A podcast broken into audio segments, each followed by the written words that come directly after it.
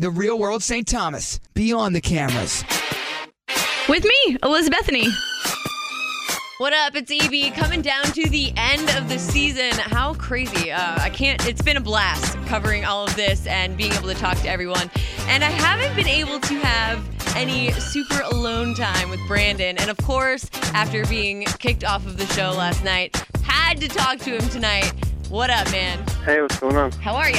I'm well. How are you? I'm doing good. How was it watching last night's episode? Um, it was a little hard uh, because it just made me miss everybody again, and it's it's weird that it's over now. Like, So uh, you miss everyone though, even though I heard the reunion was crazy. uh, I don't know how accurate this is, but I was told that we were the worst I've ever done. Compared to all the other casts that I've talked to, you know, after the season, you guys as a whole definitely hate on each other more than anyone else. So that Oh, doesn't yeah. surprise me. Because, like, well, well, that's what happens. You put a bunch of cats from the East Coast, and all they're gonna do is measure dicks all day from who's from the hardest city.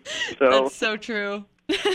well, I was going to ask you about that actually because when you left the island last night, like, I mean, everybody seemed like there was so much love in the room. I expected everybody to leave like hating each other, and well, it doesn't seem I like had that. The, the, it's a funny thing. The, my biggest issue with this season so far, they didn't show anything. Actually, I I have no idea what the show is even about. and what what they didn't show is like how tight certain people in the house got. Like you know, you don't see that me, Rob, and Marie in the beginning of the Three Amigos, and Right. then I go sober for a month or so, and then I get really tight with Swift and Trey.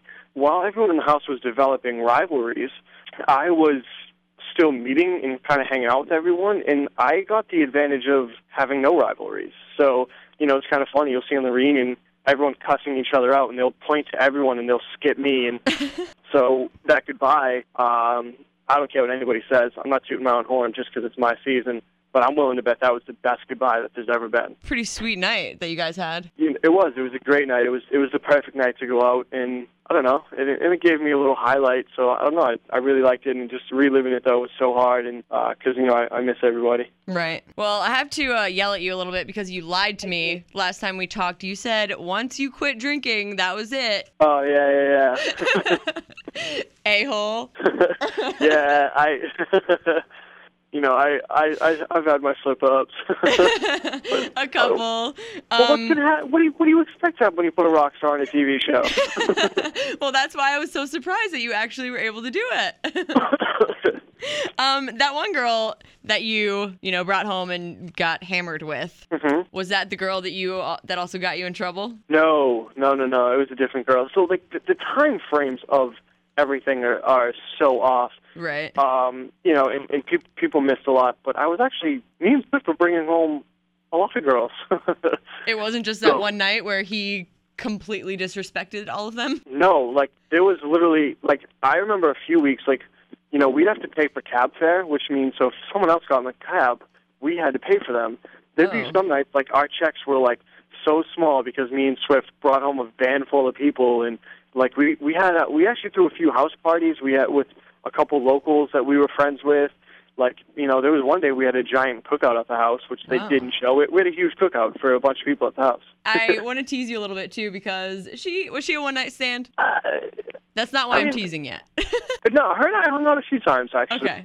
You know she was she was actually a really sweet girl she was a lot of fun uh she you know she used to show me around the island a little bit Okay. Well, it just seemed like this was some random girl, and then when you guys were actually like hooking up, you're sitting there complimenting her like you're so beautiful and super lovey, and it was funny and cute.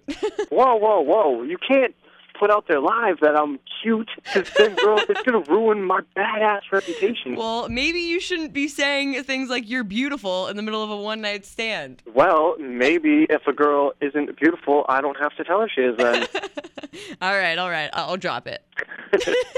So, do you think that they knew that you had done drugs before they actually had you tested? Because I know that you're always mic'd, like it's always on and always on you. So, do you think they heard it? yeah, they found out almost immediately after.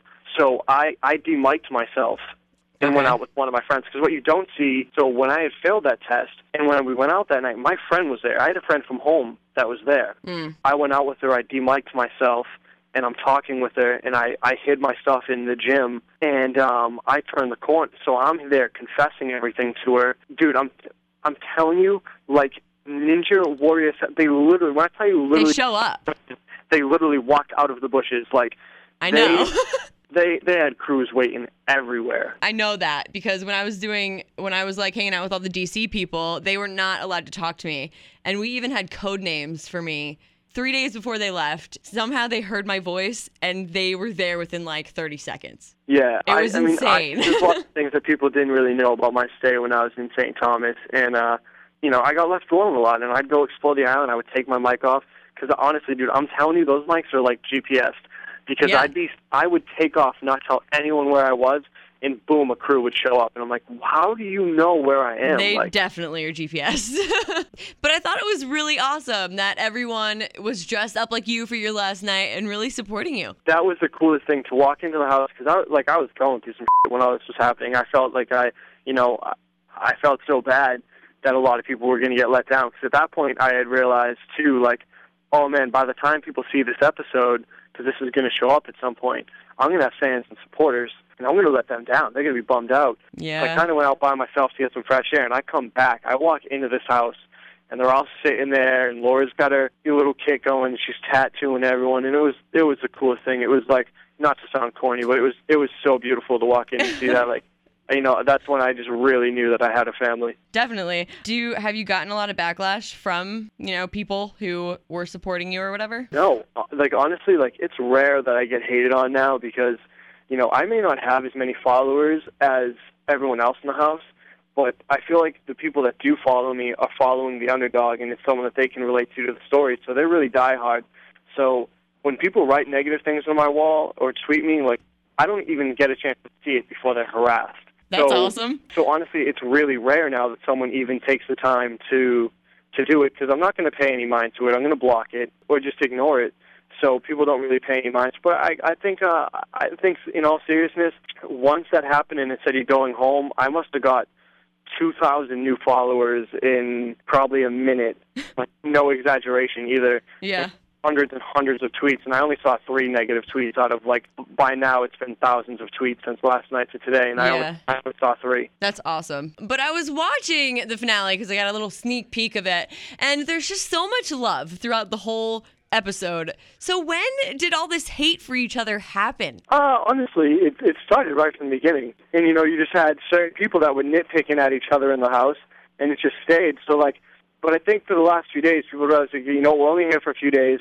We just lost Brandon. Let's just stop the bullshit. Let's just get it done and go home. Yeah. and because uh, that's kind of where we were all at. I mean, you know, we were all just ready to go home, and then but now we're home, and now we're sitting there, and then you're reliving certain things, and you're like, oh yeah, f you, da da da da. Like Right. you see certain, and it's just certain people just refuse to get over whatever it is they're mad at, and they just won't let that little childish grudge go. Um, I do have one question about Swift. You said that he has no respect for females. Do you still believe it? See, there was there was a lot that happened that night that wasn't shown. Um, so I mean, I don't really want to blow up his spot, but for that for that circumstance, yes, I did feel that he was completely out of line and showed a complete lack of respect towards towards females.